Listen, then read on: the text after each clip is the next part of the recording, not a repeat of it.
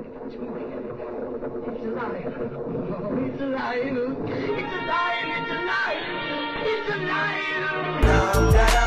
I see dead people. Hot shit. Pause. Here's Johnny. Stop. Fuck you too. Spooky, scary skeletons and shivers down your spine. Shrieking skulls will shock your soul, seal your doom tonight. Spooky, scary skeletons speak with such a screech. You'll shake and shudder in surprise when you hear these zombies shriek. Whistle. Ooh, ooh, ooh. That's how we're gonna start. Is that how we Ooh, talk? ooh, ooh, ooh, ooh, goo, goo, goo. Oh no. Uh, this is this is how I'm gonna start the episode. Goo on me. and just won't leave you be. Oh, he's got some goo in his lungs, boys. Well, that's been there for years. Uh, the tar and the smoke. R.I.P. My life. so, uh, I'm I'm sitting back and I'm I'm smoking for the the first time in a, in a little while with uh, Deputy Dewey here. The dewdrop back in the house. Hello. back for a solo ep. Oh hello. hopefully the uh, the first of many. Um, I see you a lot more than I see Punxsutawney Trill or Lanky Lucifer, so it makes more sense to bring you on as like a solo episode guy from this point forward. Well, Lucy also went back to the depths of hell. Yeah, by that I mean California, California. wildfires. so we might not see him for a bit. But yeah, I, I know you and Punks just went through uh, some Disneyland adventures together, though. Oh So my God, very those- romantic. Those two episodes are so fucking funny. Cause like just a bunch of big, sweaty men Frowns will just like and the fart children. and and Punks will crack up laughing. He'll just be like, I don't care, if farts are funny. Like I don't get it, man. I don't get it. I don't find farts nearly as funny, but that man that man just finds such stupid shit funny. I'm sure everyone has seen the title to this episode. Um, so you know what we're doing. We're back for more of Alvin Schwartz's wonderful scary stories to tell in the dark. I decided after my last episode with Disco D that um, we'd kind of hop off and I'd give a different person a little bit of Alvin Schwartz for every episode and um, see how everyone can kind of uh, bring back those memories, see their first, uh, you know, illustrate the first time that they saw that book or, or read some of these stories. And, you know, I, I need I need people who have connections to this type of material in order to to get that to seek their memories out. Um, Deputy Dewey, um, do you remember the first time you read any of the scary stories to tell in the dark? Oh yeah. Uh, so growing up, I was a basement dwelling type of child. Uh, I had a nice little ranch home that had an awesome basement. Had everything that I needed in it. You know, it had my my Super Nintendo. It had my little war battle buddies, and it also had two very special books that I loved. Scary stories to tell in the dark with the little uh, that man's head in the pipe growing out of the farm field. Just an awesome image that everybody knows and remembers. And also, uh, Creep Show's comic book Yeah, the comic books. which That's, is that's what literally started it. it. That one that I had was literally like basically the movie. It had the crate in it, and it had uh, I think it was uh, my birthday. The, that like weird Uh, the dad, daddy's yeah, birthday, uh, Father's yep, Day, and also the one where the uh, my just all the zombies of, of the this car- this killer like buried people in the Yeah. in the sand, and the, the waves came over, and then they came back all Yep. seaweeded. they were they were all drowned. Those were my like my two books that I just remember fondly of sitting there and reading in the dark. It's so loving. funny that you mentioned that, not just because the creeper is my my new um, Funko Pop here on my on my studio shelves in my very eccentric room, but I'm actually I have tickets on like the day before Halloween to go watch Creep Show live and Dust of Dawn. and Or- Dust Dawn Mhm. with Tom Savini. Oh, okay. who has done the special effects and also stars in From Dusk Till Dawn. And um like he himself is such a funny guy and I believe he was also in um Land of the Dead. You know, he he's been in some obscure horror movies, but he's but he's known for doing the special effects for Creepshow. Okay. The first two Ah. movies. So good. I'm so excited to see him because Creepshow 1 and 2 were like some of my favorite horror movies mm-hmm. as a kid. Like they had to have been some of the first ones my dad showed me because he thought they were like hokey enough for me to not get creeped the fuck out Mm-mm, by. mm-mm. But Not it's hokey. but it still fucked up, with me. yeah. And you know which ones actually fucked with me the most out of all of them? The Indian from Creepshow 2. Oh, okay. The statue. yeah. I since that I've had like a fucking thing for statues, man. like I just don't trust them. creeping out. I don't trust come them. to life. And I think um when I met when I met Harold Heavy Hands and he told me how much he hates the movie Rose Red because of the statues, Mhm. part of me like felt him. You know, I was like, I feel you, man. Like, like I hate Weeping Angels from Doctor Who. Mm. Like, fuck them. Um, Killed your girl Jillian. none of that shit. I also really like sometimes when I'm driving late at night, I do think of the "Thanks for the ride, lady," like dead, dead the hitchhiker Yep. from Creepshow too. And sometimes I'll be like, "Man, that would really, that'd really suck, wouldn't it?" I think I heard that they're gonna try and, and reboot them too. But well, the, could be the show. Yeah. There's a new show on Shudder. Um, it did six, I believe, brand new stories, and I would say, um, I would say most of them are pretty good. Um, one of them's a werewolf. One of them's like an alien spore, very reminiscent to the Stephen King short from the first movie. Okay. Um, Do you watch any of the new? It's not Haunting of Hill House now. It's Bly Manor, I believe. I'm actually funny. I'm I'm I'm funny. He's hilarious, It's guys. funny that thank you that you bring that up because I just finished watching it yesterday. Oh, okay. Have you watched it? I have not watched it yet. So I, I, the Haunting of Hill House show took me forever to finally watch because everybody told me that I was gonna love it, and that just like plants a seed in my mind. Like Expectations. I don't want to watch this until I'm ready to watch it. yeah. And it finally happened this past summer. Fucking love the first five episodes. And then it gets like a little soapboxy near the end, but still was brilliant. So like I'm waiting for the right time to finally dive into this too because I just finished watching all the Harry Potter movies. Don't. don't Oh no. don't don't give yourself the time and the respect of the first season. The first season is so wonderfully crafted and perfectly paced and and it it it floats this line of being beautiful and horrifying. I would say Nell's twist at the end of episode 5 has like ha- has haunted neck, me man.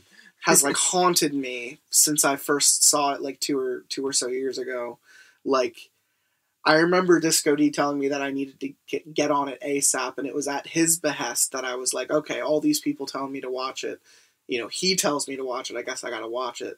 And I watched it all in like one weekend, and I was like, Jesus Christ! Mm-hmm. Like, so um, I've probably talked about it on the show tons of times, but it's like I, I do think of like the afterlife a little bit as the way like uh, the crooked neck lady like sequence like happens like a flashing of your own life you know before your eyes Getting those deja vus. so like um so like to see that illustrated in- she's just in been this haunting season- herself her entire life. in this season was just super terrifying and I, I also just i loved all the acting i loved all the writing i loved the direction like like the the director um i believe his name's mike or at least one of i think it's mike. Um he uh he did doctor sleep he did gerald's game he did oculus he did hush. He's done a solid you know couple features. Um and and specifically features of like Stephen King shit so like good for you man. So what he does with um with Hill House just blew me out of the water. Hey makes more sense now doesn't it Yes. hey guys I was so stoned that I was recording with the wrong microphone And the weird part is too, I went for fucking broadcast journalism, and I'm looking at these levels. I'm just like, well, that's These not right. levels but don't am I make going to say sense. anything about it? Absolutely not. I'm not a professional why do you have this much trust in me I gave Um, up that life a long time ago now. so just to get get back to it like um do not do not give yourself expectations for Bly Manor do not give it nearly as much like respect and timing and patience as you need to it is not the same thing it, they do not carry the same emotional weight Oh, no. the the story is not paced the same the the, the direction is less inspired Because Um, before getting on this today, we talked about how much character development matters and caring about the actual characters. about the I characters. cared about that entire family in Hill House. That's the thing about Hill House. Everyone is so goddamn likable. Um, or at least you feel pity for them, you know, in, in some ways. And it's like I was just telling someone earlier today, without spoiling anything, I don't want to spoil anything for anyone, you know. I will talk as people let me talk, but you know, I'm I'm starting the argument by just saying Bly Manor is pales in comparison to Hill House. I probably only cared about like three of the characters out of like the 10 that the show kind of focuses on. And that's like really tough because they are not like three characters who are in like every scene. Most of them do not tend to share the screen with each other, um, only in smaller sequences. And um, it's it's really tough. And the acting is is good, but like again without spoiling anything like the ghosts just don't matter i guess is is what i'm saying. Like this, you know there's there's a fine line in the show i would say with hill house where the ghosts always play like a presence that you are both terrified and intrigued by. And you do not have that in this series because there are ghosts that can talk and there are ghosts that can't and you don't like either of them Okay. and neither of them are interesting or illustrated interestingly or artistically they're very just there to move the plot. stereotypical looking ghosts um you know it's and and two of them more specifically um are simply there to move the fucking plot and it isn't in my opinion both of them are stupid ass characters It is still made by the same person too, right? Um, i believe yeah I, I believe uh, Mike. I, I hope to God his name is Mike. Let's uh, let's let's give that a quick Google. Uh, Hill House. Mike Flanagan. I was correct. Um, he had a movie come out too just recently that wasn't too bad, if I remember correctly. Doctor Sleep. Yes, love Doctor Sleep. Yes, I that was said it. Yep, yep. I said it. Doctor Sleep. Um, yeah, he he's he's a really good director, and this was this felt like a misstep for him, which is um They can't all be great. which is what I'm telling myself. if if you will allow me to say, you know, he's allowed it, but that's that's where I'm getting pretentious. Bly Manor is not bad. It's just not as good as It's Hill House good. It's Sleep. good spooky material. I would say it's not scary at all. It's a fucking drama. The entire thing is just people on their fucking soapboxes finding ways to complain about shit. Um, and that's quite literally the show. Like each of these characters are unlikable, and let's let's give ourselves reasons why. Um, whereas it felt like Hill House was like, here's here's why all of these characters are unlikable, but here's why you'll feel bad for them, and and understand why they act the way they do, and like that wins you over on an emotional mm-hmm. level. Whereas the backstory that they give you about these people is like both mundane and stupid. it's like it's like learn about how petty this person was, and then they died. Oh, well, that's that's some character upbringing right there. No, it's not. no, it's not. It's saying that they're shitty in life and shitty in death, and that's all that they oh. were. I mean, can a person So turn can a around- person really avenge themselves in death? So turn. That's literally what the show's about. so turn around like on your next day off and just say fuck it around, and put it on. Bly Manor. Yeah, turn around because I don't want to Every now and then you let me down. No, because like I, I literally had so many expectations, and they even keep the soundtrack. You know, they keep that wonderful piano languished kind of theme, and it just so doesn't fit these people. So when you try to insert these big, you know, gestural noises and and soundtrack, you know, whole movements, it just doesn't feel good at mm. all because you're you're either watching someone spiral downward and it's just sad or you're watching like characters you don't like just bicker with one another. Just continue to be horrible characters. Now, uh, it might get me some flack for saying that. I don't like any of the main characters. I'm sorry. The only one I like is the cook, and he's barely in any of the show. um, so yeah, it's like I don't know. It's acted very well, so it's hard for me to say I don't like the main girl, but she fucking has to carry the entire show, and for me, she just fucking doesn't. It's the same actress who played Nell in the mm-hmm. first season. Yeah, they brought But- back a couple of them. I But the character just isn't as good as Nell, so I don't give a fuck. Like she has like a really shitty backstory. Oh, no. And then you continue to watch her and you're just like, I don't care if this character dies. like like at least that's how I felt. Hashtag not mine now. Hashtag not my Nell. so yeah, Bly Manor can can fuck off. I will continue to watch Hill House until the day I die.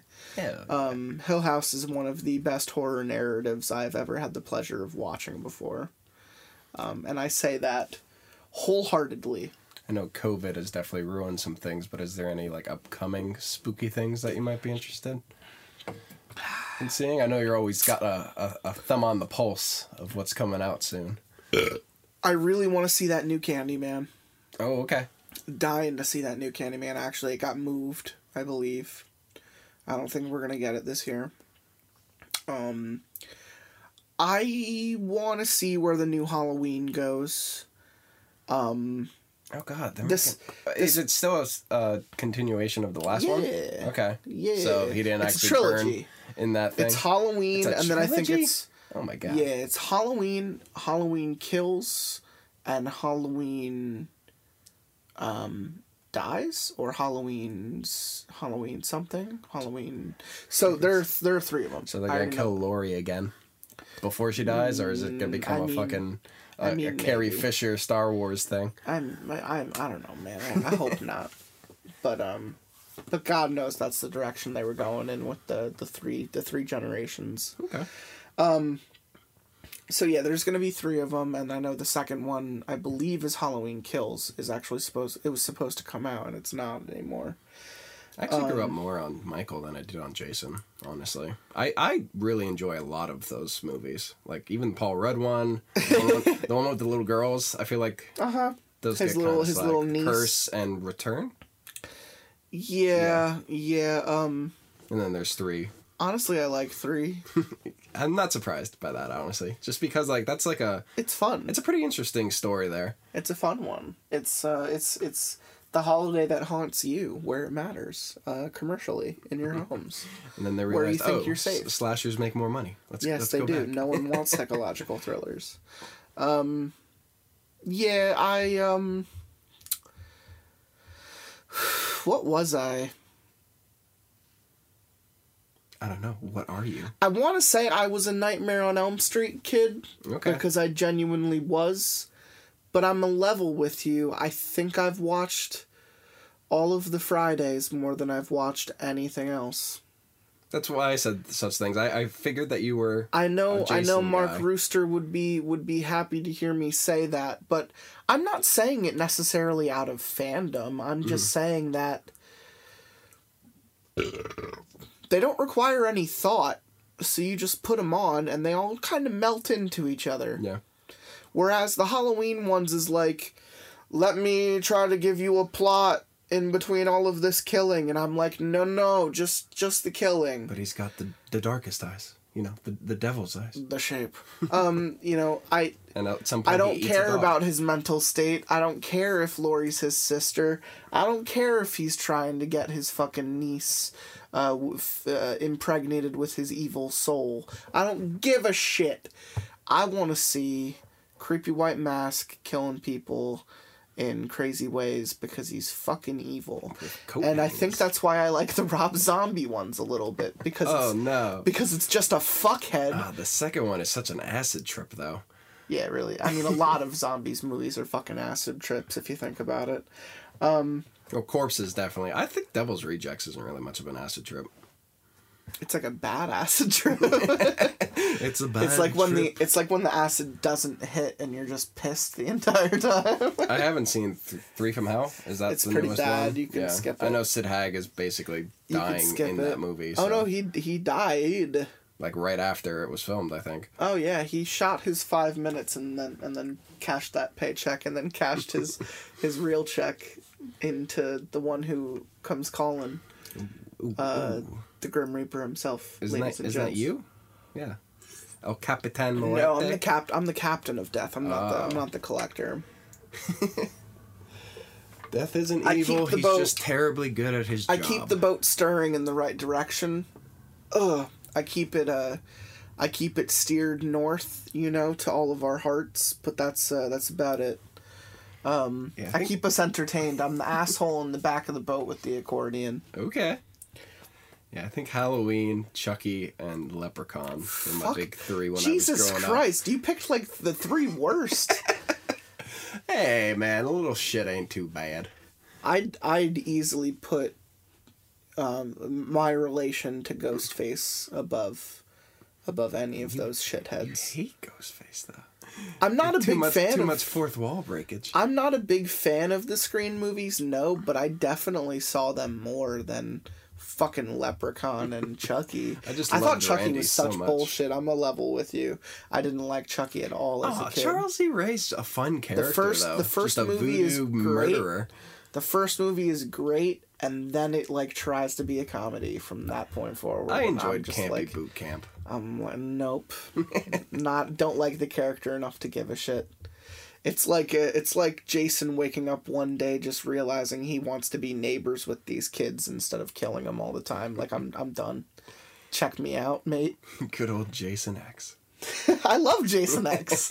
I love Jason X. I will go as far as saying I love Jason X. When he just and it's the only one that hasn't gotten a theatrical fucking release. I really would, that went straight to DVD. I would. Pay, it went straight to sci-fi. Oh, that I was a didn't know that. sci-fi original, my I friend. no idea about that. Oh, is is it surprising? How about some premarital sex? and just fucking beats them with his inside. Puts him in a sleeping bag and slaps him against a tree. it was great. He gets distracted. He does that for a half hour. He gets distracted. They're like, let's put him in the simulator. He'll never know what reality is anymore. he just picks up the nearest teenager and smacks him into a tree for just 30 happy years. to be back at Camp Crystal. Yeah, man. Um, good times.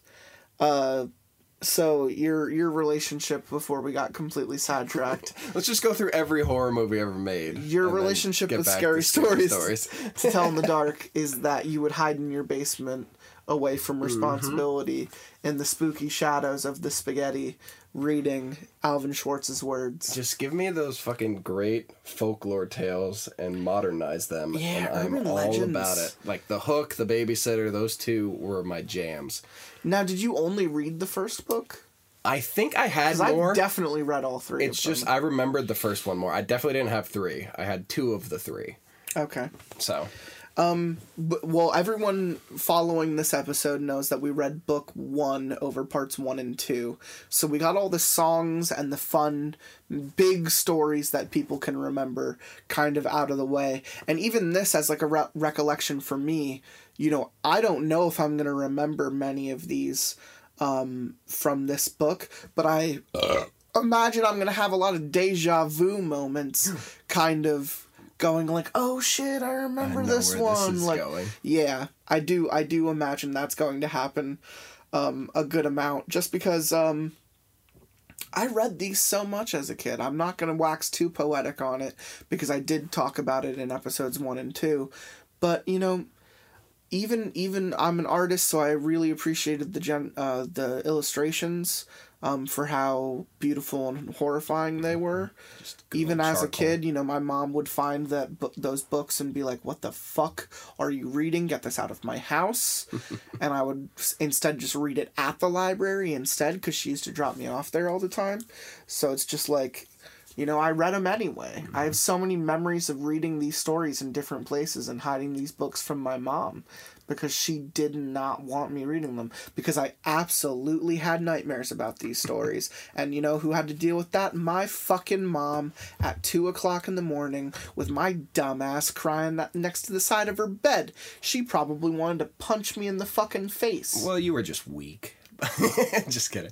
My mom was We the opposite. the opposite. She got me into horror at a very young age, and we continue to watch horror movies together as we get older. Which makes me ask about this. How did you feel about the movie jealous. that came out a little while ago? it had good intentions and I understand that it had to get away with its PG-13 rating and for the mm-hmm. most part I definitely say it did. It was scarier than I thought it was going to be. The fat lady was very creepy. That was very well done. I was to say all of them were well done. I I even found the main ghost girl who was trapped in the house unsettling. Yeah. Um, You know, uh it's it it was hokey as fuck. I think my favorite character might have been the jock that got eaten by the scarecrow, though. Honestly, Yeah. he was like a fun character to watch. And then like I don't know, like the It the, got him real the quick. chubby kid and, and the main girl. I wasn't into it. The the Spanish boy, he was kind of cool. I liked him. the one who absconded from war and got taken down by me, Tidody Walker. um, yeah, uh, a lot of the the kid who gets taken by Big Toe Lady. He kind of just comes and goes. Augie, I think his name was right. Probably. something silly. and um, the kid who gets absorbed by uh, by Fat Lady. You know, it's it's some unsettling shit, and that's probably the best word I can think of for that movie. I wouldn't say it's horrifying. I'd say it's unsettling. I'd say if they can push the boundaries of that rating a little bit more, push those, you know, uh, frontiers a little bit further, um, we could have a really good second movie, which I heard is early in the works Nice. um, but I do understand that it kind of has to be an anthology effort, and from a certain standpoint, um, a continuation of the same story that we just had is kind of dumb. I still want my trick or treat too. I don't know if that's ever We happening. might get that. Dougherty is really open to the idea. I think after he just did um, Godzilla King of All Monsters, um, I think he finally came around the bend and said, like, let me pour a lot of money into doing this myself. And that that might happen. I think we're all Lil Jack. I think we're all Sam. little Sammy. Yeah. Don't you forget Sam Hain. little Sam Hain. He will haunt you. This is the season. Um, I think uh, I think we're all wishing for a uh, trick or treat too. Um, ever since the first one even came out, I think we were all going. You know, this this harkens back to the good days of you know George Romero and Stephen King. You know, early '80s shorthand storytelling, uh, creep show, tales from They the all crypt, mixed together tales too? from the dark side, Beautiful. Twilight Zone. Yeah, some great great shit. Um, so I'd say, without further ado, uh, we're gonna get into scary stories to tell in the dark. More. Book book two, um, which I think you are correct. I do I do believe it is. Uh, more scary stories to tell in the dark. Um,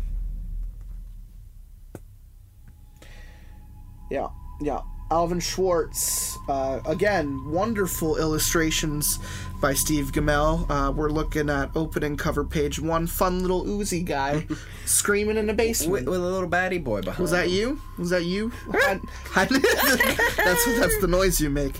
Um, for people following along, uh, this is kind of like a read with Deputy Dewey and Captain Death. More scary stories to tell in the dark, collected from folklore and retold by Alvin Schwartz. Um, I believe we have a skeleton playing a violin or something up top. Very, very. be drawing and this is bow. this is for Lauren. Nice little pig head hanging from a clothing uh, clothing line. As they do. Okay, so we're gonna, uh, starting with uh, the contents, we're gonna get straight into the hoo ha's. Hoo-ha's. you want to read Yeah, this? sure.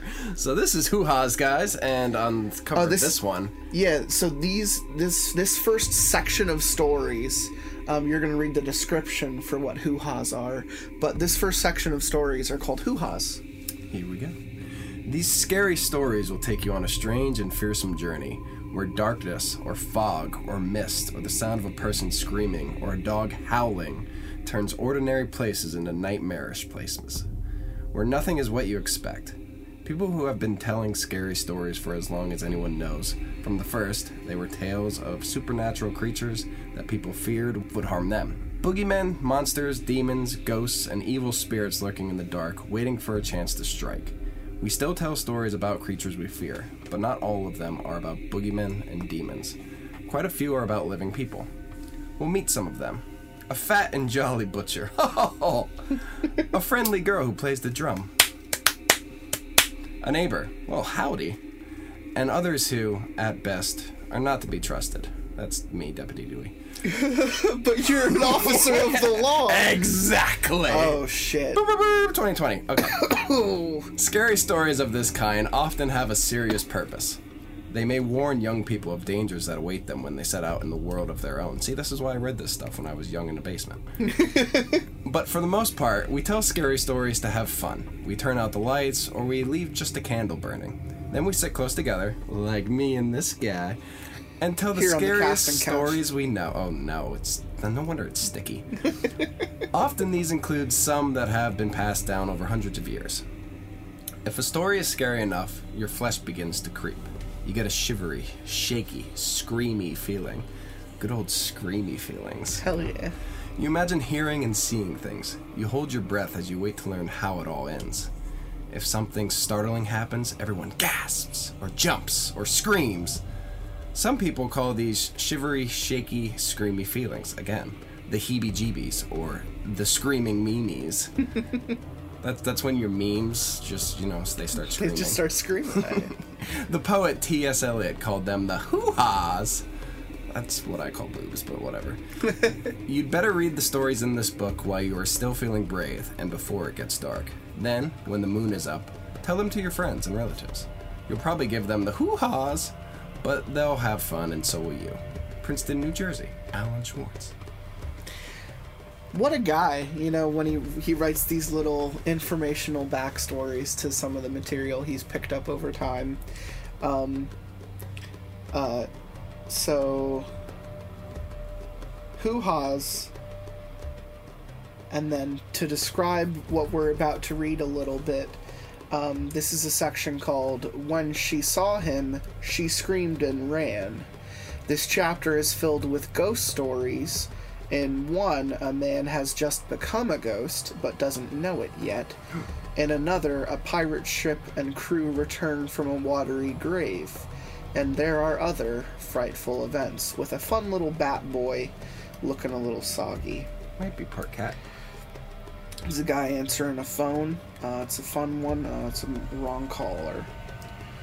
Um, I'm going to read this first story, which is called Something Was Wrong. One morning, John Sullivan found himself walking along a street downtown. He could not explain what he was doing there, or how he got there, or where he had been earlier. He didn't even know what time it was. It's like that once in a lifetime song. how is this beautiful house? How is this beautiful wife? When the days go by, when something was wrong. Something was wrong. He saw a woman walking towards him and stopped her. I'm afraid I forgot my watch, he said and smiled. Can you tell me the time? And when she saw him, she screamed and ran. Oh, that's a weird time. Then John Sullivan noticed that other people were afraid of him. When they saw him coming, they flattened themselves against a building or ran across the street to stay out of his way. There must be something wrong with me, John Sullivan thought. I'd better go home. He hailed a taxi, but the driver took one look at him and sped away.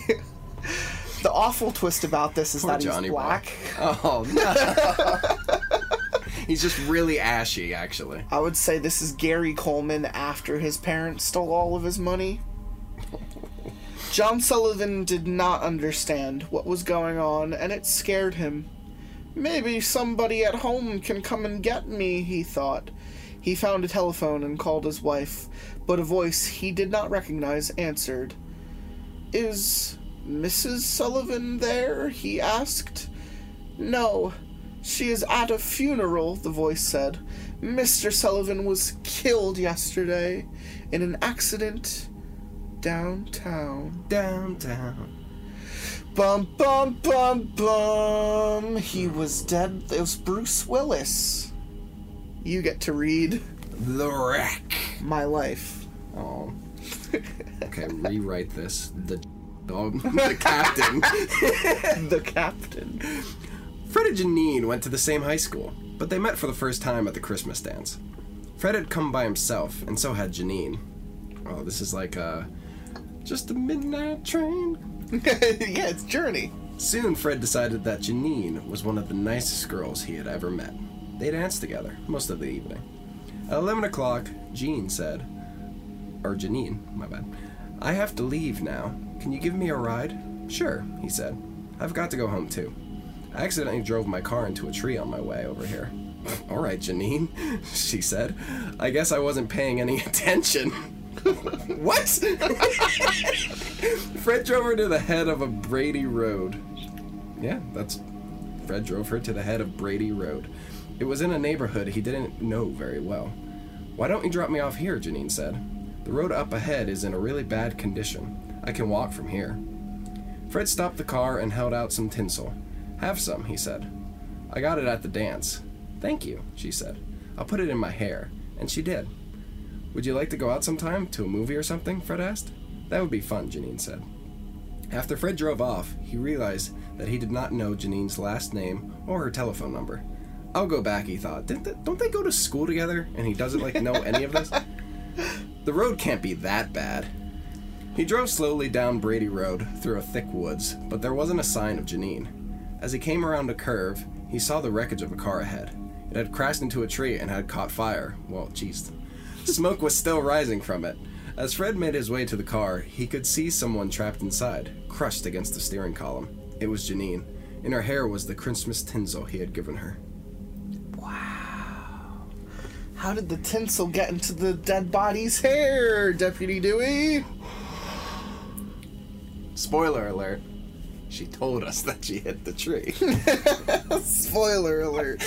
it's uh, it's one of those good Act Two twists, and Act Three is all about let's talk about it. Maybe I wasn't paying attention because of all this tinsel in my hair. So there's a fun little picture of some smoke rising out of some spooky trees, and then we get some fun uh, screaming faces, which I'm sure you know did not haunt my dreams. It's me on a Sunday morning. One Sunday morning, Ida always went to the seven o'clock Sunday morning service at her church. Now I know why she You- looks like that. I did my hair all nice. Can you tell I did my hair nice? Usually she heard the clanging of the church bells while she was eating breakfast, but this morning she heard them while she was still in bed. That means I'm late, she thought. Ida jumped out of bed, quickly dressed, and left without eating or looking at the clock. It was still dark outside, but it usually was dark at this time of year. Ida was the only one on the street. The only sounds she heard were the clatter of her shoes on the pavement and that kid burping. Everybody must already be in church, she thought. Ida took a shortcut through the cemetery. Then she quietly slipped into the church and found a seat. The service had already begun.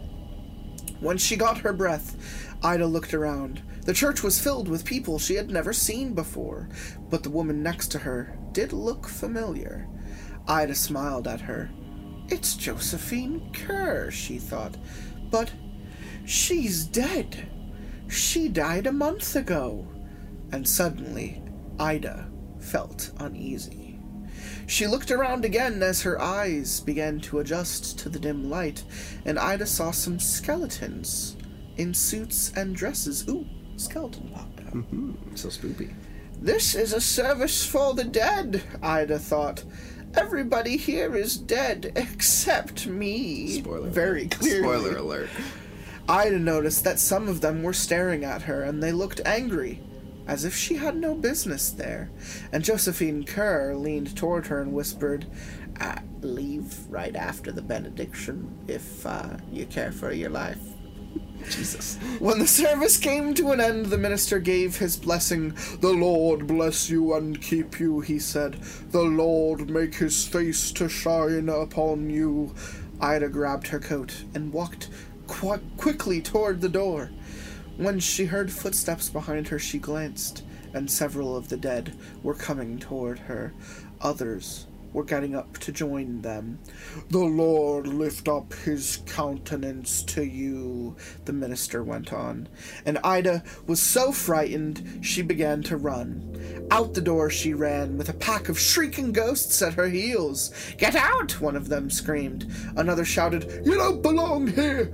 and ripped her coat away. As Ida ran through the cemetery, a third grabbed the hat from her head. Don't come back! It screamed, and it shook its arm at her. Oh, I, I oughta. By the time Ida reached the street, the sun was rising and the dead had disappeared. Did this really happen? Ida asked herself. Or have I been dreaming or taking in those nightly mushrooms again? That afternoon, one of Ida's friends brought over her coat and hat, or what was left of them. They had been found in the cemetery, torn to shreds. What a twist, Ida was not I'd dead. had a doozy of a day. What a twist, premature ejaculation from Deputy Dewey. you are now going to sideways read This is what happens when Deputy Dewey makes some sounds.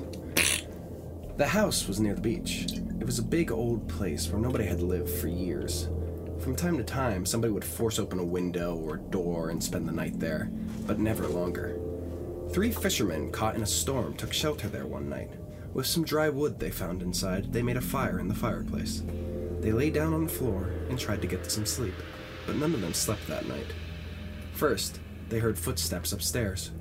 It sounded like there were several people moving back and forth, back and forth. Dance party. Oonch, oonch, oonch we found sounds. the rave house. Ida, get up here. We're having a party. When one of the fishermen called, Who's up there? the footsteps stopped. When they heard a woman scream, the scream turned into a groan and died away. Ah, Now I know why those footsteps stopped. Let's get up there. Blood began to drip from the ceiling into the room where the fisherman huddled. Well, Oh no, she's on her period. That's not a good sign. a small red pool formed on the floor and soaked into the wood. A door upstairs crashed shut, and again the woman screamed. Ah.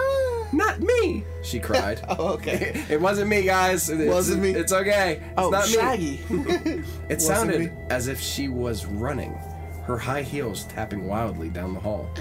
I'll get you! A man shouted, and the floor shook as he chased I'll get you. and your pretty dog too. Then silence. There wasn't a sound until the man who had shouted began to laugh. Long peals of horrible laughter filled the house. It went on and on until the fishermen thought they would go mad.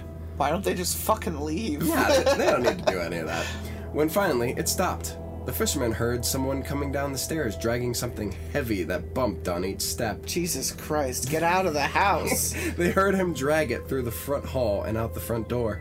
The door opened, and it slammed shut. Again, silence. Suddenly, a flash of lightning filled the house with a green blaze of light.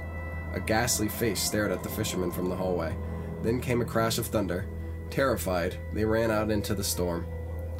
Wow, that. Yeah, as you said, they should have left a long time ago. That's that the end of the that story? That was it. well, I mean, that's the, um. Now I know why these didn't make the cut for the first. Well, I always, you know, when I'm when I'm reminded of these stories, I always want to say like, uh, it's fun. It's fun to hear people just be like, and it was spooky. the story, you know, I that's how it began as kids. You know, you're just told that something is scary and you believe it, Telling and then it's it's life. stories. It's life that eventually teaches you to to be afraid of much other things. It's the ultimate fear. um so yeah, um, a, a shadowy face. Until you know fear. a shadowy face in a hallway and a bolt of lightning yeah you know uh, we all watched Pagemaster as a kid and got freaked out a little bit. I mean, to be fair, the fact that a man probably murdered somebody in the hallway upstairs is a little bit more creepy to me, but fair enough. A weird blue light Late one night in October 1864, a Confederate blockade runner slipped by some Union gunboats at the entrance to Galveston Bay in Texas and made it safely to port with its cargo of food and other necessities. Salt. Lewis Billings, the master of the small vessel, was getting ready to weigh anchor when he was startled by a shriek from one of the crew. A strange, old fashioned schooner. That's a scale boat, you idiot. Don't you remember Mallrats? a schooner. That's a sailboat, you idiot. A schooner is a sailboat. the Easter Bunny's not real. That's a good reference. A strange, old fashioned schooner with a big black flag was rushing down at us, Billings said later. She was afire, with a sort of weird, pale blue light that lighted up every nook and cranny of her.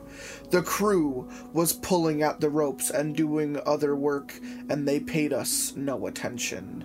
Didn't even glance our way. They all had ghastly bleeding wounds, but their faces and eyes were those of dead men. The man who had shrieked had fallen to his knees, his teeth chattering as he gasped out a prayer, overcoming my own terror that was chilling the very marrow of my bones. I rushed forward, shouting to the others as I ran, and suddenly the schooner vanished before my eyes. Somebody bought it at the mall. Some say that it was the ghost of Jean Lafitte's pirate ship Pride that sank off Galveston Island in 1821 or 1822, or perhaps even 1823 if you're feeling spicy. People good or with in years back then. 1824. No one knew what time it was. It was a human concept. Cats She- don't understand it. She was seen again in 1892, a whole 70 years later, in the same waters with the same crew. I like stories like that. That's a fun one. Mm-hmm. The next one is somebody fell from a loft. Nice. A, it's a good party. No. Somebody fell from that loft, dude. Yo, sick. Let's do it again. I had signed on as an ordinary seaman. nice. Nice. Nothing or- nothing's ordinary about mine. Even as like a sixth grader, I would have laughed at that joke. On the falls of Ettrick, a merchant ship bound for England. The first time I saw that ship, I knew her right away. She was that old Gertrude Spurshoe. I had sailed on her years before when she was painted brown and gold. Now she was painted black and had a new name, but it was the same ship for sure. We had a pretty good crew for that voyage, except for one hard looking ticket named McLaurin. He was a pretty good seaman. But there was something about him that I didn't trust. He was kind of secretive, kept mostly to himself. One day, somebody told him that I had worked on the old Gertrude. For some reason, he got all a tremble over that. Then, I catched him giving me all those ugly black looks. Wow, okay, Jesus. As if he was itching to knife me in the back. I guess it had something to do with the Gertrude, but I didn't know what. Well, this one day, we was trying to work our way through a trippin' black fog. You'd scarcely know we had all the lights on, and it was dead calm. There wasn't a breath of fresh air. The ship just lay there wallowing in the trough and rolling a rolling, going nowheres. I was standing my watch around midships, and McLaurin was doing his trick at the wheel. The rest of the crew was scattered around one place and another. It was as quiet as could be. Then all at once, wacko! Yeah, it really says wacko. I believe you.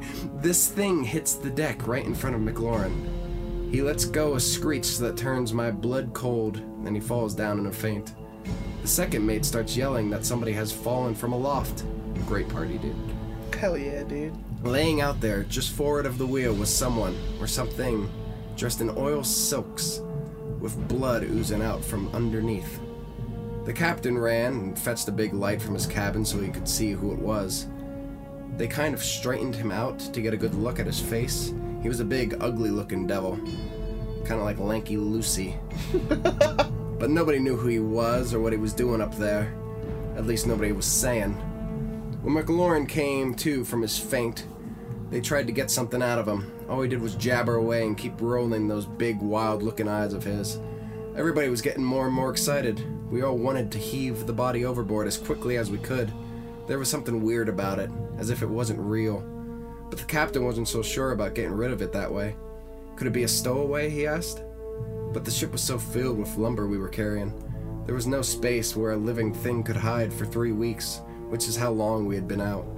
Even if it was a stowaway, what was it even doing on such a dirty day? There was no reason for anyone to be up there. There was nothing to see. Finally, the captain gave up and told us to heave him overboard.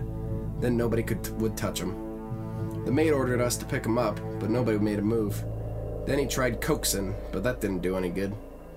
Suddenly, that loony McLaurin started yelling, I handled him once, I can handle him again. he picks up the body and staggers over to the railing with it.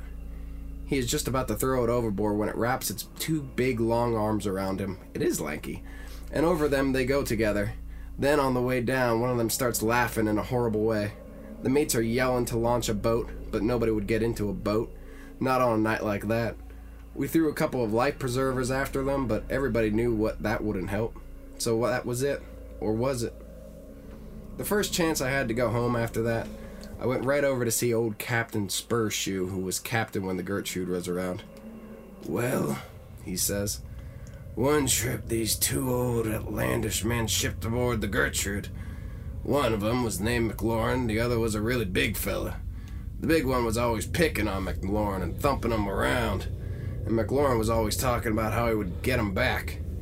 Well, this wet, dirty night, the two of them was up there alone, and the big one come flying down, killed himself, daring in a hearing. And that is that. And we got a nice little picture of two boys cuddling. Cuddling in the pool. Yeah, man. you know, um, this one, I definitely, uh, I'm definitely haunted by that image. That's real good. You don't like doing some kissing? Um, with, with, your, with your dark. You know, I, I your with my friends. bog boy. um, that's that's a fun one. I, I like I like that one a lot. Um, you know, uh, a good old a good old uh, pirate pirate tale that that reminded me of um, almost like a sequence out of like Pirates of the Caribbean or uh, what was it called? Um, there's really great show on AMC, uh, The Terror. That was a really solid show um, about the first Arctic expedition. Oh, it actually wasn't finished. Usually, when they give us those images, it's over. McLaurin says the foot rope they were using parted and how he almost fell himself. But everybody who saw that rope knows he didn't give away on her own. She had been cut through with a knife. After that, whenever we came into port, McLaurin thought we were going to get the police after him, and he'd get pretty scared. But he wouldn't prove anything, so we didn't try. In the end, I guess the big fella took care of things in his own way. If he was a ghost that came back, that's what he was. If there's being things like that, that's what ghosts do. Ain't that just the way? He is more or less saying. I definitely remember this image, and eerily enough, it looks like my dog, Little Daisy girl. my little Daisy Duke. Um, it kind of does, don't it? Mm-hmm. creepy. except for that chicken foot. Yeah, we got a hand, and we got chicken foot, and then we got puppy paw, and then we got three-toed sloth. Um, ironically, uh, you know, our, our dog that you often hear sometimes on the show, specifically with uh, my brothers, um, is we have a small dog named Daisy, or uh, Bandana Jane, and uh, Bandana Jane. I don't know. she uh, it's just it's something my stepbrother said once. Is it when she wears a bandana? Uh-huh. Hell yeah. And um, Calamity. And uh, she's a funny, very spunky, uh, and very needy um, little Scottish uh, terrier of some kind, like a Scotty uh, mutt.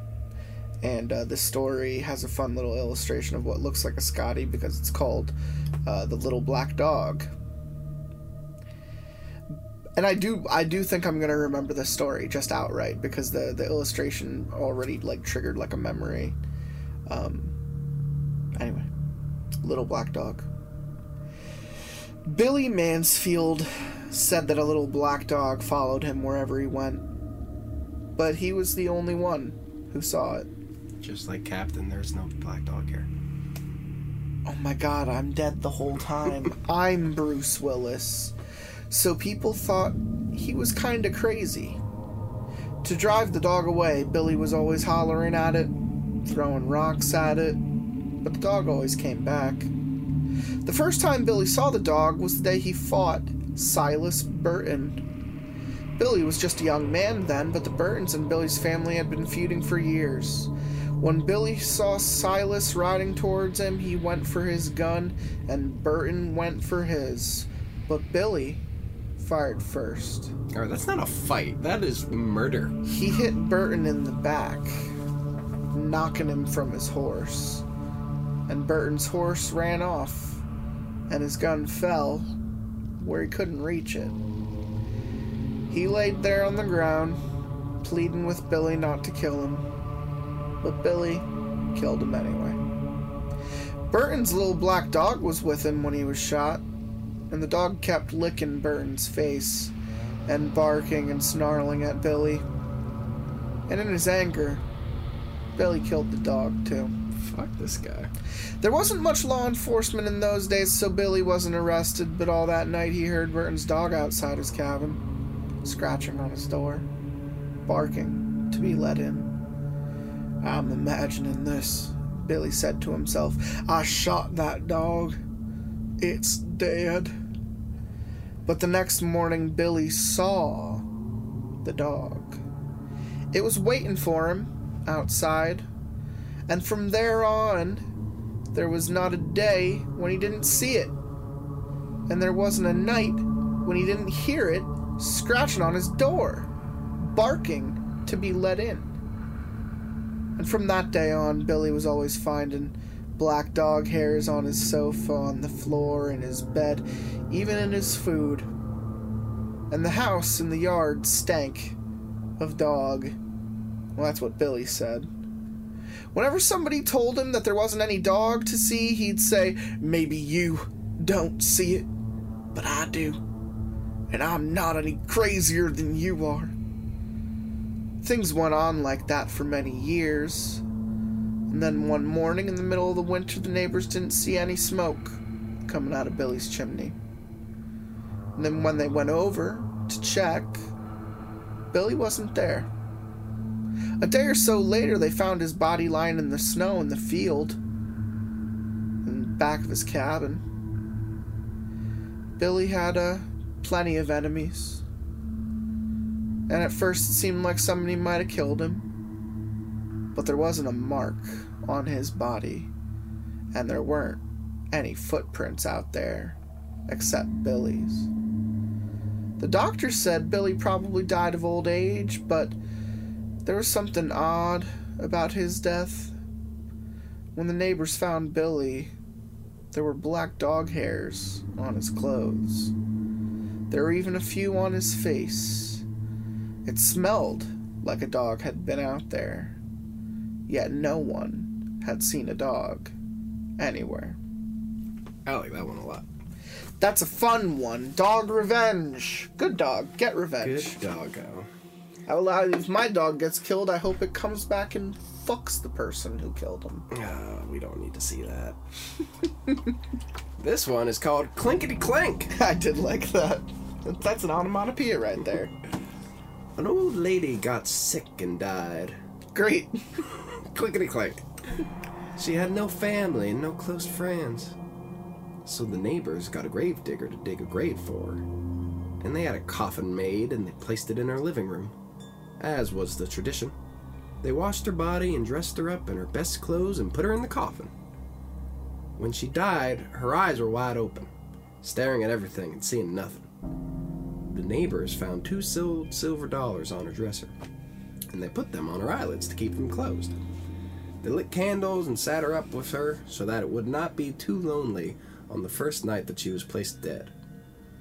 The next morning, a preacher came and said a prayer for her, then everybody went home. Later, the grave digger arrived to take her to the cemetery and bury her. He stared at those silver dollars on her eyes and he picked them up. How shiny and smooth they were, how thick and heavy. They're beautiful, he thought, just beautiful.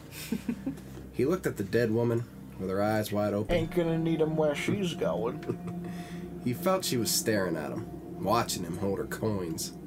It gave him a creepy feeling. He put the coins back on those eyes of hers to keep them closed. But before he knew it, his hands reached out again and grabbed them coins, stuck them right in his pocket. Then he grabbed the hammer and quickly nailed shut the coffin. Now you can't see anything, he said to her. then he took her out to the cemetery and buried her as fast as he could. When the gravedigger got home, he put the two old silver dollars in a tin box and shook it. A little clickety clang! The coins made a cheerful rattling noise, but the gravedigger wasn't feeling cheerful. He couldn't forget those eyes looking at him. When it got dark, a storm came up, and the wind started blowing. It blew all around the house. It came in through the cracks and through the windows and down around the chimney. Bazoo! It went. Biz, biz, bazoo! The fire flared and flickered. The gravedigger threw some fresh wood on the fire, got into bed, and pulled blankets up to his chin. The wind kept blowing. Bazoo! It went. Biz, biz, bazoo! These, this wind sounds like a retarded bumblebee. I like it. I like it. It's the story's not called Bazoo. The story's called called, Clickety Clank. So I'm hoping we got there soon. The fire flared and flickered and cast evil looking shadows on the walls. The gravedigger lay there, thinking about the dead woman's eyes staring at him. The wind blew stronger and louder, fire flared and flickered and popped and snapped, and he got more and more scared. Suddenly, he heard another sound. Here it comes. Clickety clink, clickety clink, it went. Clickety clink, clinkety clink. It was the silver dollars rattling in his tin box. Hey! The gravedigger shouted.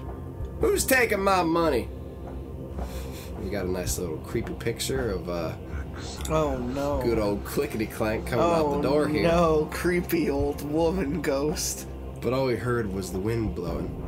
Bazee, bazee, bazoo! And the flames flaring and flickering and snapping and popping. And the coins going clickety clank, clickety clink.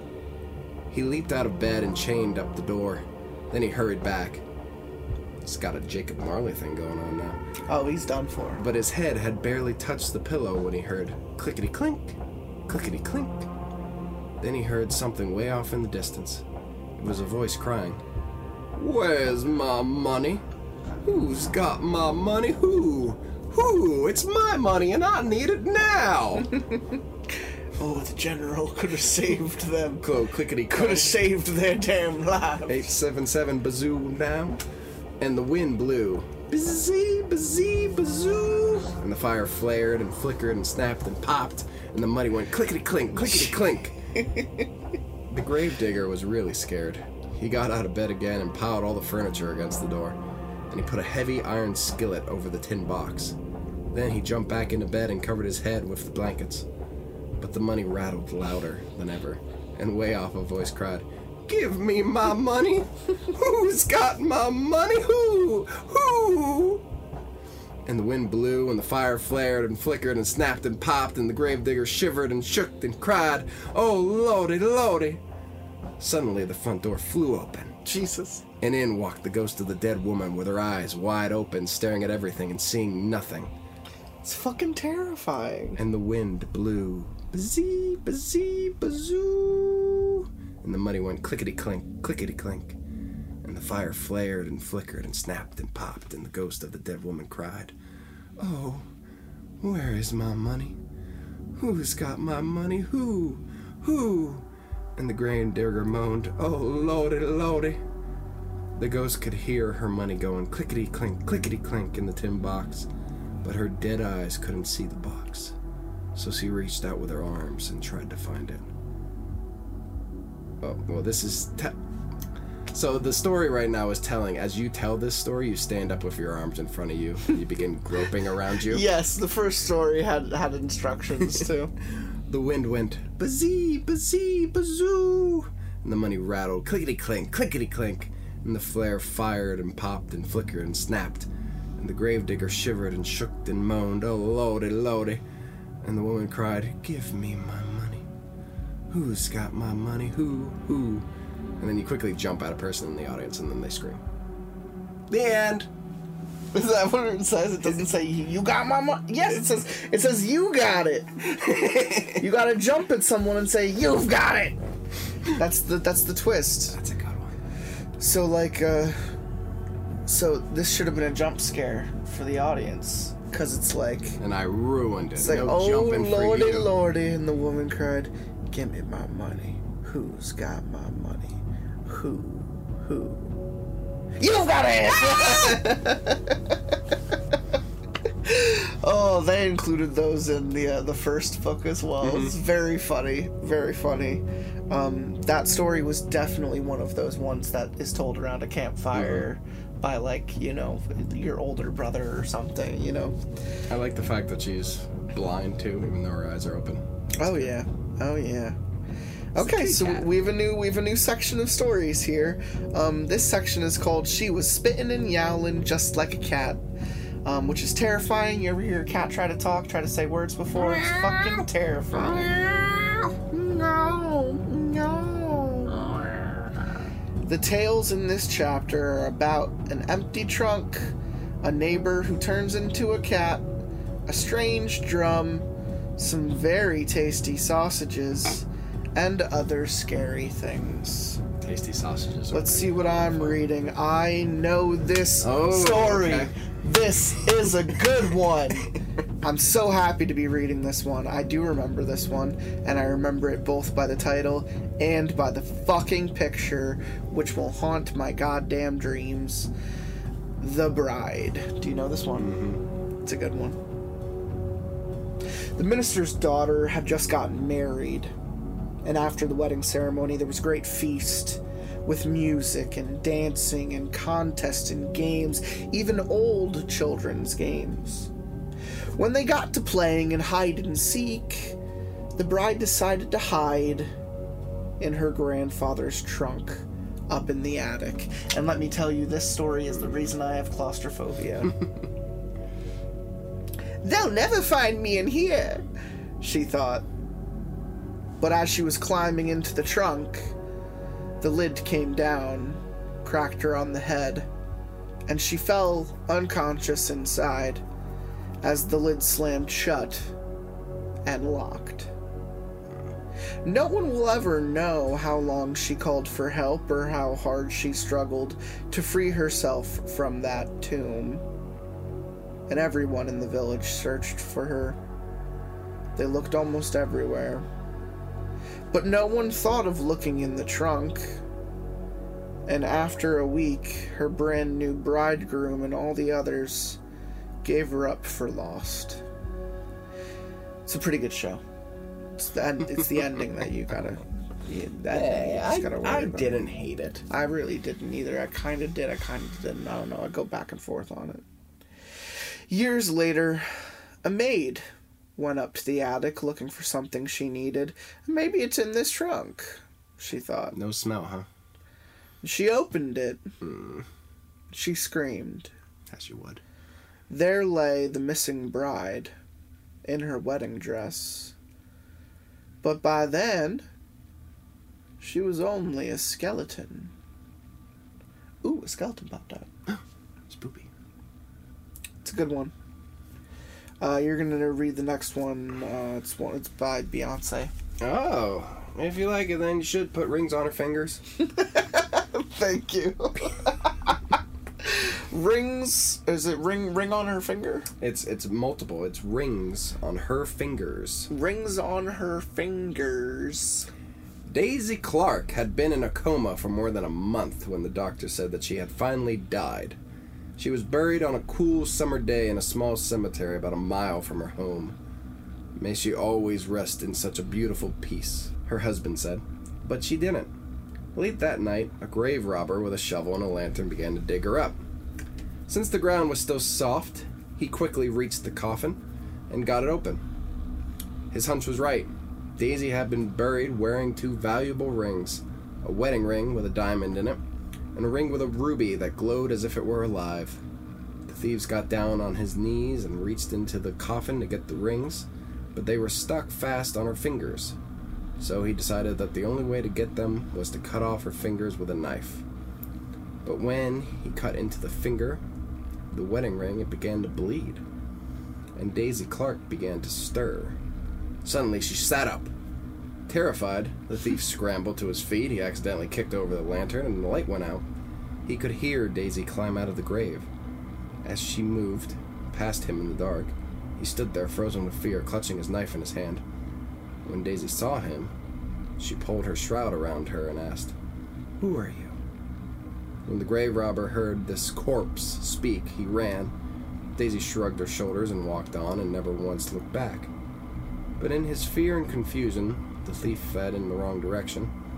He pitched headlong into her grave, fell on the knife, and stabbed himself. While Daisy walked home, the thief bled to death.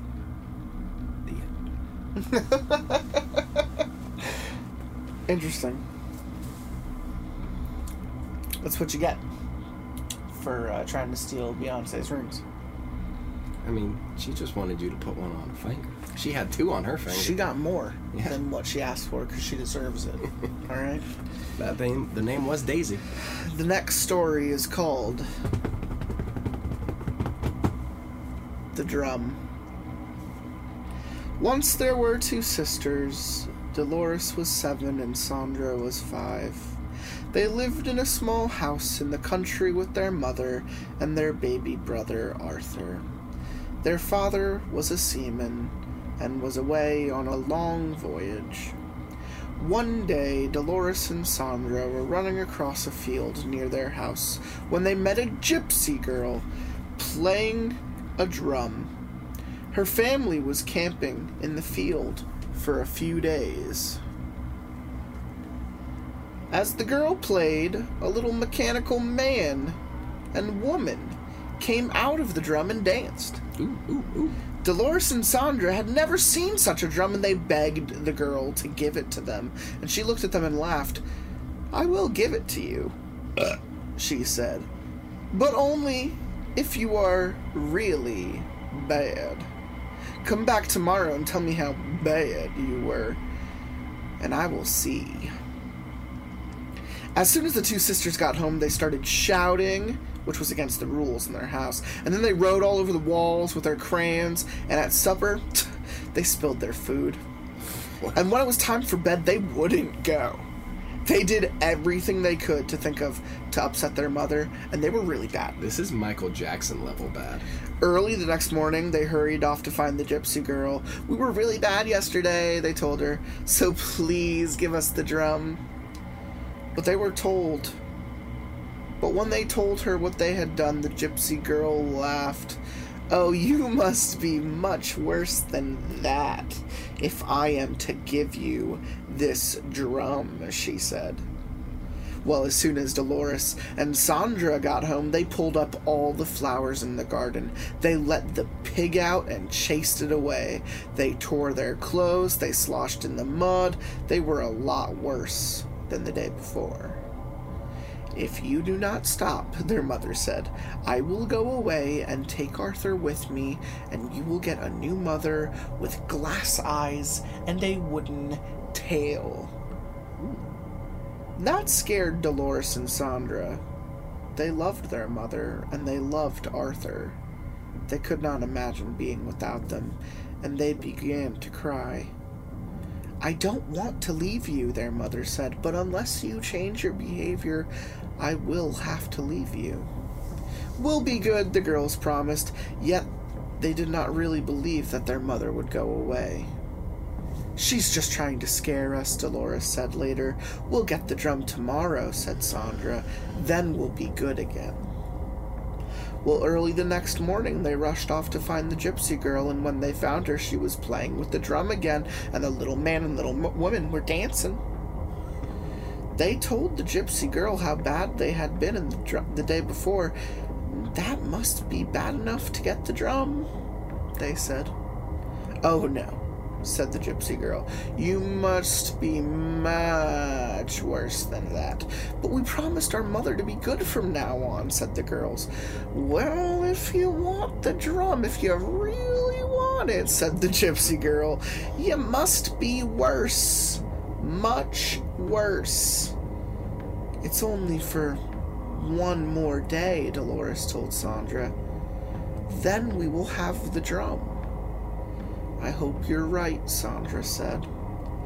And as soon as they got home, they beat the dog with a stick. They broke the dishes. They tore their clothes to pieces. They spanked their baby brother Arthur. Their mother began to cry. You are not keeping your promise, she said. We will be good, said Dolores. We promise, said Sandra. I can't wait much longer, said their mother. Please try. And early the next morning, before their mother was awake, Dolores and Sandra ran to see the gypsy girl. They told her all about the bad things they had done the day before. We were horrid, said Sandra. We were worse than we had ever been, said Dolores. Can we please have the drum now? No, said the gypsy girl. I never meant to give it to you. It was just a game we were playing. I thought you knew that. Dolores and Sandra began to cry and they rushed home as quickly as they could, but their mother and Arthur were gone. They're out shopping, said Dolores. They'll be back soon. But they still were not back when the lunchtime came. Dolores and Sandra felt lonely and scared, and they wandered through the fields the rest of the day. Maybe they will be home again when we get back, said Dolores. But when they got back home, they saw through the window that the lamps were lit, and there was a fire in the fireplace. But they did not see their mother and Arthur. Instead, there was their new mother her glass eyes glistening, her wooden tail thumping the floor. Bum, bum, bum. You can't always get what you want. Good shit. Good one. It's a fun little, fun little prank. Uh, more, more little Indian girls should have played more, more pranks on little colonial children. Now, before I had uh, Beyonce, now I have Lil Jon. Uh, the window. this is called The Window. Margaret and her brothers, Paul and David, shared a small house on the top of a hill just outside the village. It was so warm one summer night that Margaret could not sleep. She sat up in bed in the darkness of her room watching the moon move across the sky. Suddenly, something caught her eye. She saw two small yellow green lights moving through the woods near the graveyard at the bottom of the hill. They looked like the eyes of some animal, but she could not make out what kind of creature it was. Soon the creature left the woods and moved up the house toward the hill. For a few minutes, Margaret lost sight of it. Then she saw it coming across the lawn toward her window. It looked something like a man, and yet it didn't. I don't like that. Margaret was terrified. She wanted to run from her room, but the door was next to her window. She was afraid the creature would see her and break in before she could escape. When the creature turned and moved in another direction, Margaret rushed to the door. But before she could open the door, it was back. Margaret found herself staring through the window at a shrunken face like that of a mummy. Its yellow green eyes gleamed like a cat's eyes. She wanted to scream, but she was so frightened that she could not make any sounds. The creature broke the window glass, unlocked the window, and crawled inside. I don't like any of this. Margaret tried to flee, but the creature caught her. It twisted its long, bony fingers into her hair, pulled back her head, and sank its teeth into her throat. Margaret screamed and fainted. When the brothers heard her piercing scream, they rushed to her room. But by the time they got to the door, it was unlocked, and the creature had already fled. Margaret lay on the floor bleeding and unconscious. While Paul tried to stop the bleeding, David chased the creature down the hill toward the graveyard, but soon he lost sight of it. The police thought it was the work of an escaped lunatic who believed he was a vampire. When Margaret recovered, her brothers wanted to move to a safer place where it would be harder to break in, but Margaret refused. The creature would never come back. She was sure of that. But just in case, Paul and David began to keep loaded pistols in their rooms. One night, months later, Margaret was awakened by a scratching sound at her window. When she opened her eyes, there was the same shrunken face staring in at her. That night, her brothers heard her cries in time. They chased the creature down the hill, and David shot it in the leg. But the creature managed to scramble over the graveyard wall and disappeared near an old burial vault. The next day, Margaret and her brothers watched as the sexton of the church opened the burial vault. Inside was a horrifying scene. Broken coffins, bones, and rotting flesh were scattered all over the floor. Only one coffin had not been disturbed. When the sexton opened it, there lay the creature with the shrunken face that had attacked Margaret. The telltale bullet was in its leg. They did the only thing they knew of to get rid of themselves as a vampire. The sexton built a roaring blaze outside the vault and fed the shrunken body to the flames. They watched the body burn until nothing remained but ashes. And that was Window.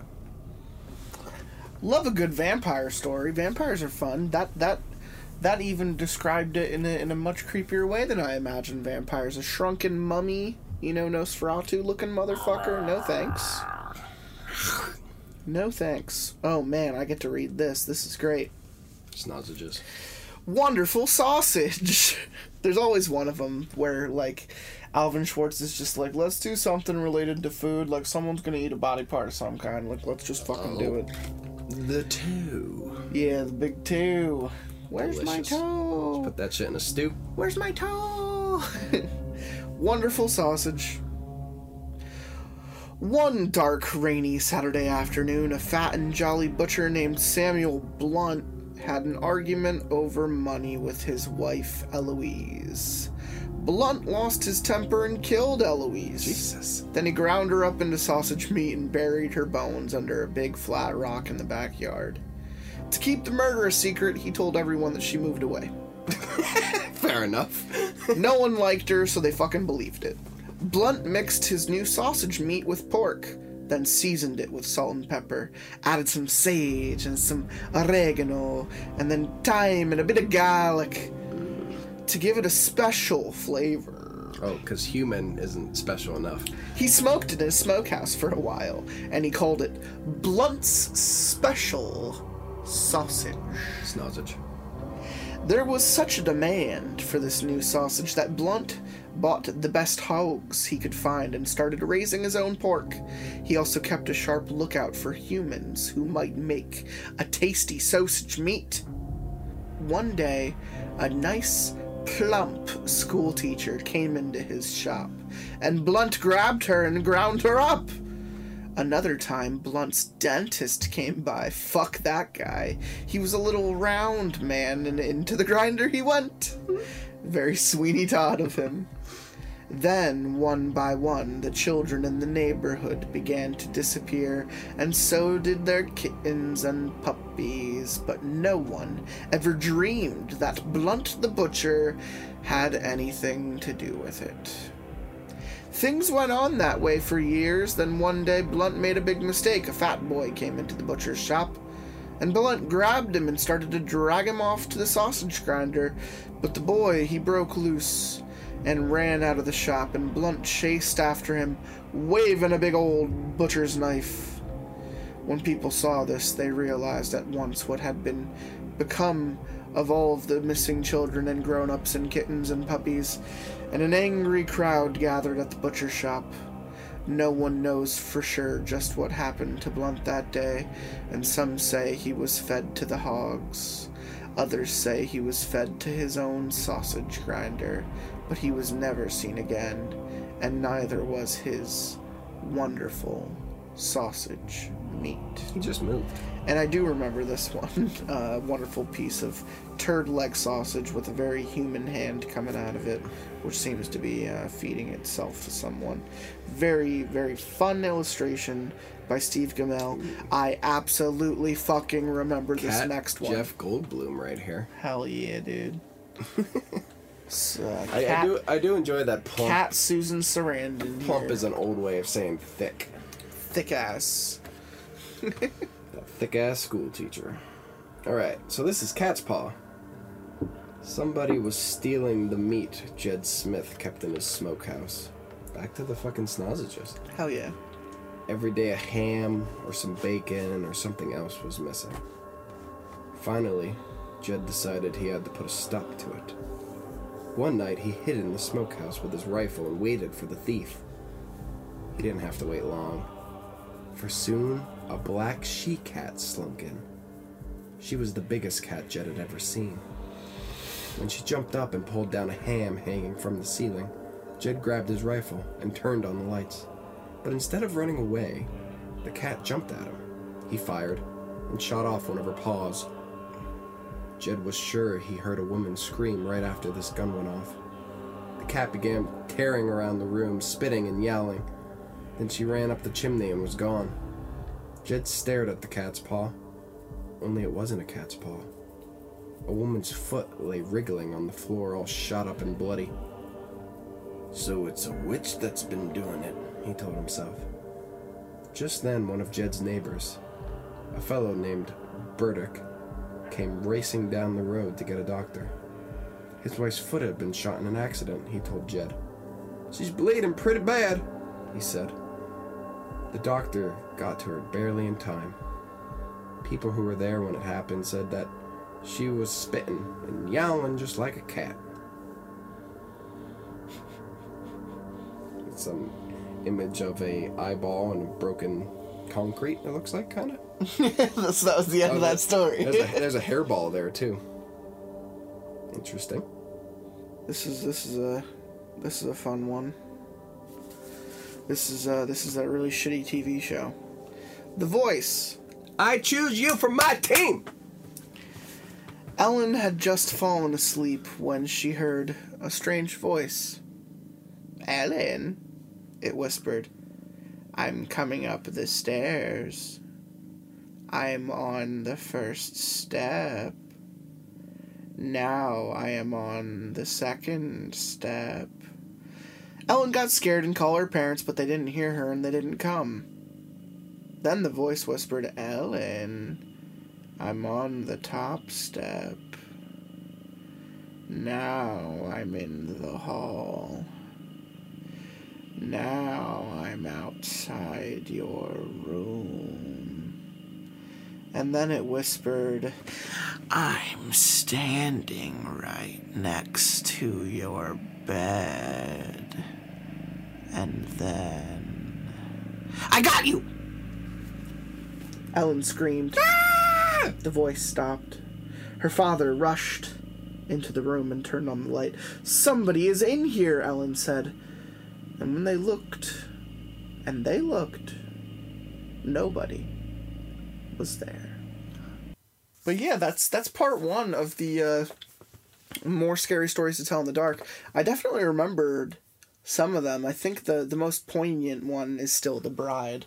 That one that one just sticks with you. You almost you learn from her mistake a little yeah, bit. don't go into that that story. That story is very specifically meant for like inquisitive little kids who like to hide in places, which was fucking me when I was a kid Get locked. and um, I, you know eh, that's how you get dead. That story's how you get dead as a kid, and um, I played a lot of hide and go seek. I my mom loves to tell the story about how I hid in our like entertainment center, where like the DVD player goes. Um, when I was like four, and I didn't come out, and she couldn't find me, and uh, she was running all up and down the street crying, looking for her kid. Oh, and, uh, she came home and when uh, and when her neighbors uh, checked all around the house they found me crying inside of the uh, the DVD cabinet um, not because I couldn't get out but because I knew I was going to be in trouble That's that's actually fucking adorable. my mom even has a picture of like when they found me in the cabinet I didn't want to come out I'm gonna save this for I didn't- forever. I didn't want to come out, so my mom my mom had apparently taken a picture of me in my um in my sadness. It's it's a very funny picture. I'm very clearly crying, but I'm also like sitting very comfortably just in this little little cozy space. This is my world now. Dude, I don't know what it was with me as a kid, but I would just sit in tiny dark spaces sometimes. Always was a little moody boy. For real though, like my closet had a um an extension, like an attic portion, which was just this little wooden room with only a door. It's like it's like a fucking like disappointments room, you know? Like mm-hmm. it, I know it's a storage space, but it was in my closet. So it's just this little door, like a me sized door, and I would just fucking crawl in there sometimes, and there was nothing fucking in there.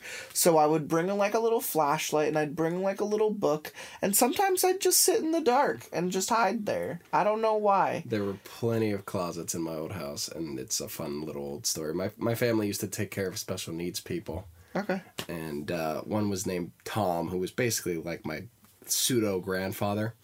And one day I stole cookie dough, like raw cookie dough, and I made Tom sit in a closet with me, and we just ate cookie dough. And apparently, I blamed Tom. For Hell it. yeah. And Tom probably the took that. scapegoat, the cookie dough scapegoat. He probably took that honorably. Um, because he was also getting away with it. Yeah, Um, But yeah, something with kids and like I had a lot of stuffed spaces. animals. I don't know. Something, you know, it's almost like a return to the womb. You know, there's something Mm-hmm. very peaceful about being somewhere so fucking quiet and so fucking dark that, like, doesn't give you nightmares. You, you feel almost wholesome there. And I think that's why I've always, like, not really truly been afraid of the dark. I think I'm afraid of what my mind does in the dark, which is, like, play tricks on me and make me th- think I see shit all the time you know, just in like the corner of my eyes sometimes, like I'll just like fucking see like a face and I'll be like, Jesus Christ. Um, and then I'll realize it was just like the fucking like shadow of I don't know, like an eyelash or something. You know, it's just it's it's weird shit and I used to live in like the woods and I know that like the way that the light would go in between the trees totally thought I used to see people back in my old house.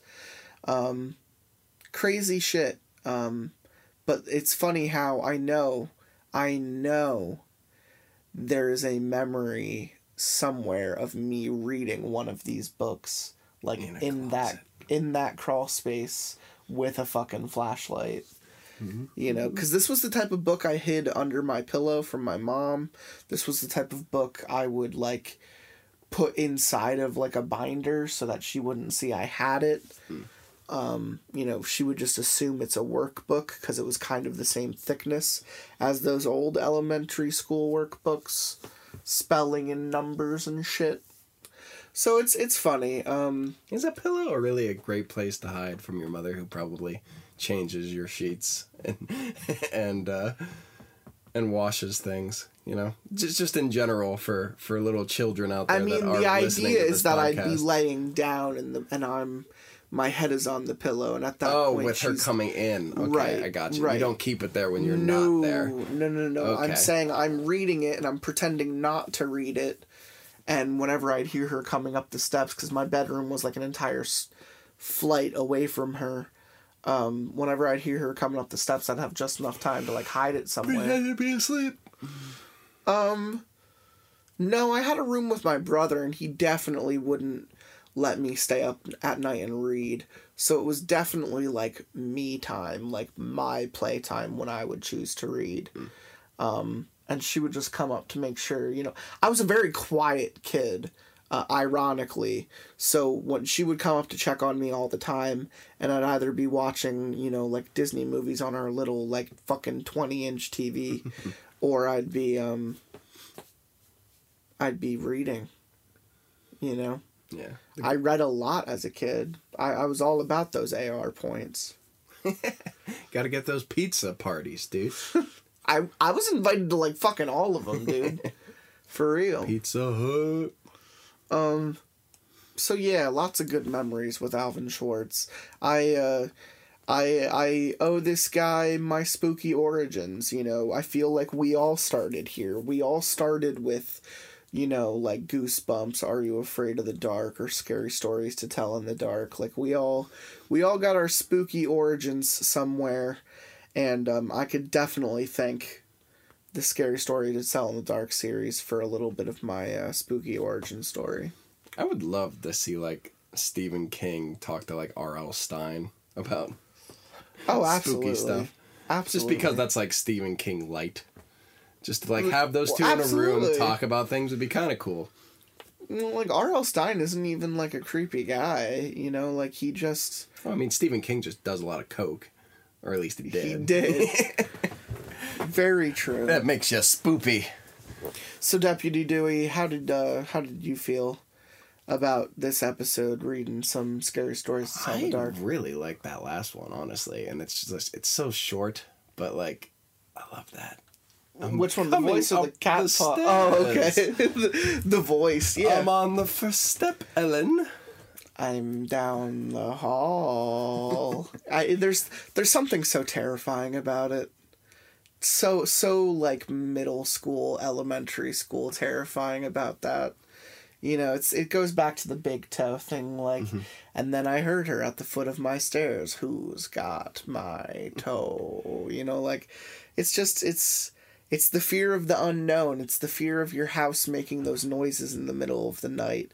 It's the fear of, you know, death and ghosts and darkness and ghouls. you know, it's it's just it's it's fun hokey shit and I hope people appreciate a kind of uh light episode in between all of the shit we've been reading. Like literally like 2 episodes ago I read like a really like crazy afterlife, you know, like interpretation of death and it- and it like blew my mind a little bit. And now we get to Just read stupid little pirate stories and you know urban legends I like and shit. the butcher one a lot too, because there is something unsettling about like a weird fucking dude that just chops up meat all day. i mean that's that's like courage the cowardly dog level scary you know? Mm-hmm. like i'm just making sausage come here doggy you know like You're the secret ingredient today. Actually, isn't that that's an episode? There's a pig that Yeah. owns a diner, and he keeps thinking that it's the pig who wants to put Muriel and Eustace into the burger meat. It does. It's a good one. That's what I mean by Courage the Cowardly Dog level scary because he he did that shit. The whole I'm coming up the stairs thing, like that's absolutely some Courage the Cowardly Dog shit. Always holding Muriel. Oh That- my that god. dog saved that fucking old lady's Good life so many times. Good times, man. Creepy origins. That's that's that's where we that's where we owe this show. Uh, you know, at, at its at its basest form. You know, we we owe this show to like Courage the Cowardly Dog. Ah man, I gotta watch that show again. that's all we're gonna get. They were told in a not so dark going room. towards episode two hundred. That's that's it. You're Deputy getting there. Getting You- that milestone. Oh, the next couple episodes, I would say when we're when we're counting down to uh the big 200, I would say uh, things are definitely going to get interesting. Yeah. We'll we'll see, won't we, Deputy Dewey? There'll we'll, be some bones coming out of closets like we'll cer- We'll certainly see. That's some Alvin Schwartz level scares right there. and that skeleton popped out. and then I cried. I wait till the day's